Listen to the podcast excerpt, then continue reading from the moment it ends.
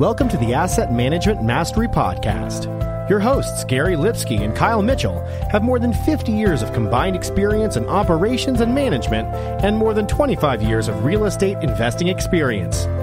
This show focuses on educating syndicators and apartment owners on how to build systems and manage their properties more efficiently to become a best in class operator.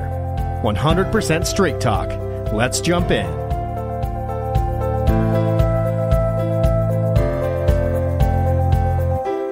Hey everyone, welcome to the Asset Management Mastery Podcast. I'm your co-host Kyle Mitchell, also joined by Gary Lipsky. This segment is focused on educating operators, building better systems, and becoming a best-in-class operator. Also be sure to check out our Facebook group, Asset Management Mastery.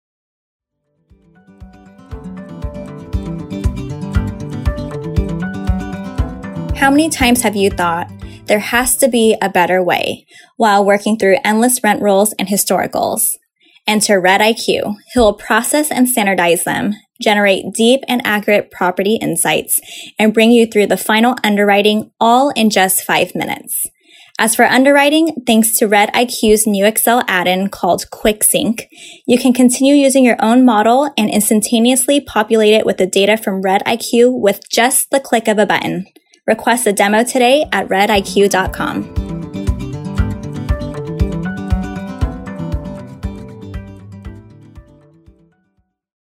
All right, today on the show we have Guido Nunez. How you doing, Guido?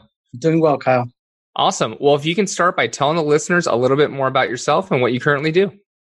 Yeah, so I'm located in California. On the professional side, I have a W 2 job, but I also do the investment side as well. I am in about 175 doors with 8 million assets under management directly under me.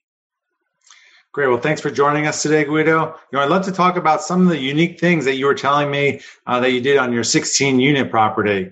I understand you received some rebates. Tell the listeners how you went about it and how much money you saved. Yeah, it was an interesting story. So it's a 16 unit building in uh, downtown California. It's a great spot. And uh, we knew it was going to be, you know, heavy value add, a lot of work. But, uh, you know, from the get go, I, I got this letter from, you know, the city just kind of telling us about the rebate program around uh, low flow, you know, toilets. And that was kind of like the first foray into this whole rebate, you know, world and free money, as I call it. I uh, really get excited when I see those rebate letters now. I went online and, and just understood how easy it was. So you go on there, you apply for it. It's amazing how straightforward the, the process is. If there are funds in the system, it'll reserve uh, it'll give you a ticket for for the reservation, and then you just go, you know, buy the product out of pocket. Once you do the installation, you send the receipts back in to the city, and then re- they reimburse you shortly thereafter. On that program, you know, they were providing toilets for about 200 bucks per toilet, which was it was free money. We did it about I think we saved about three thousand dollars on low flow toilets total. And then we saved about 35% on the water utility that just instantly dropped. We had them all installed. Now it's like the endless gift, Gary. you know, it just keeps on, you know, giving us savings, you know, every month and every year. And beyond that, it's also the, the benefit, uh, the capex benefit that, that now we can advertise eventually when we sell the building that it's a low flow, you know, building. Cause with that program, we also got shower heads efficiency shower head. So it's an amazing program. I mean, I can go on. I have a couple of tips too. I could you know, share.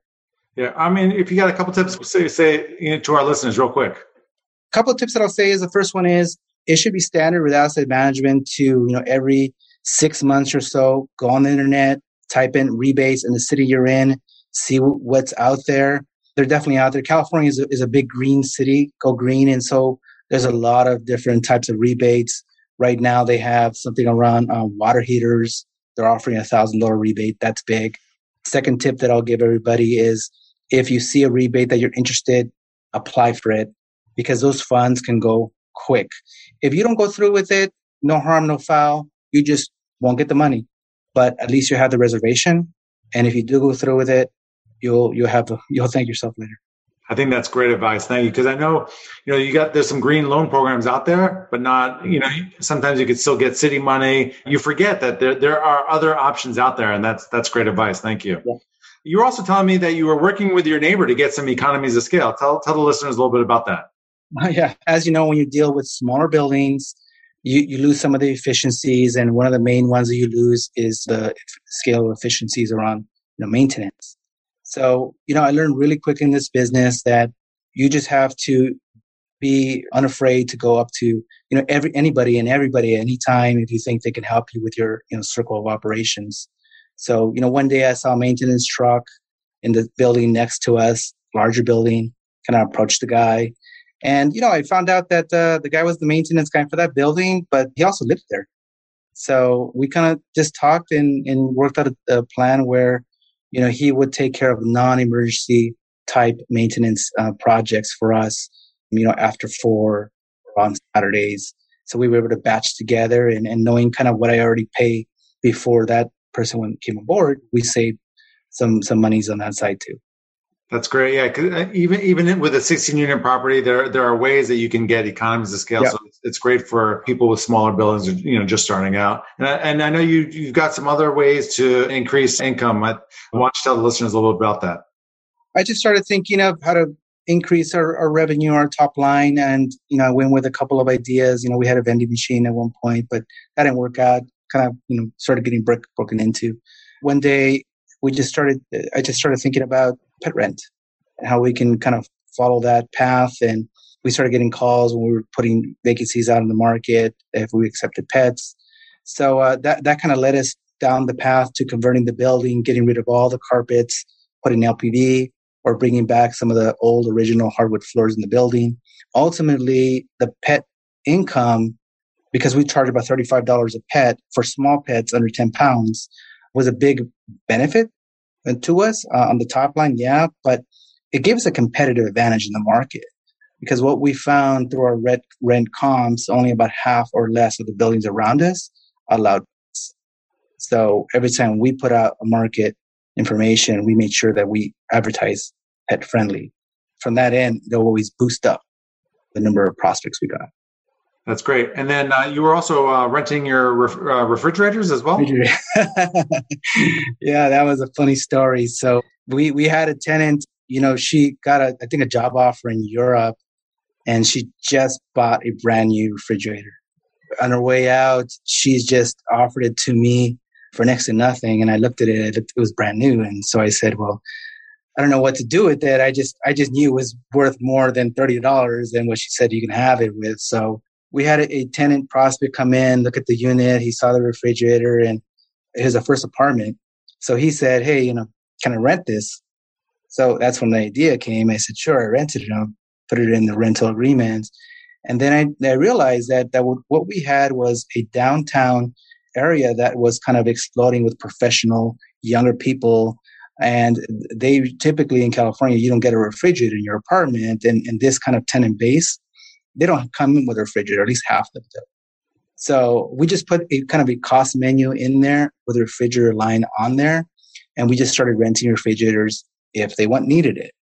Of course, the flip side was I had to go find an appliance store that would sell me refrigerators on a wholesale basis, also cover the warranty on there. But all in all, it worked out. It gave us another competitive advantage because if tenants leave, they got to buy a refrigerator.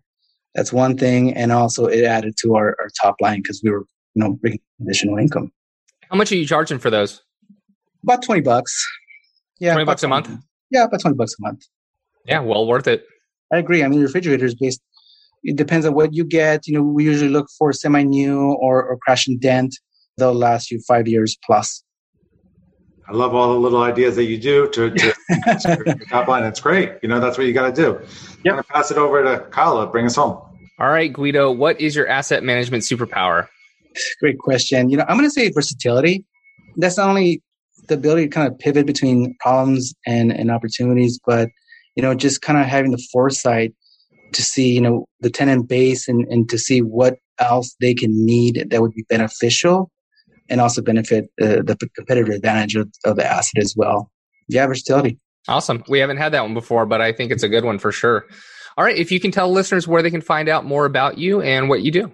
Yeah, you can uh, look, look me up on Facebook under Guido Nunez or follow me on Instagram at the W2 Investor. Awesome. Thanks, Guido, for coming on. We really appreciate your time. For everyone listening out there, if you like this episode, give us a like, subscribe, and review so we can continue to grow. And we'll talk to everyone next week.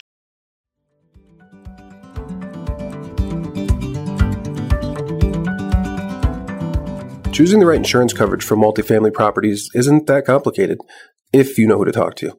At the Garzella Group, we're uniquely qualified to help you navigate the range of policy choices you have, and we're committed to saving you 30% in the process. We do intensive market research and have nationwide relationships, so we can find coverage other insurance brokers simply can't. We should talk. Go to quotenow.biz and we'll start the conversation.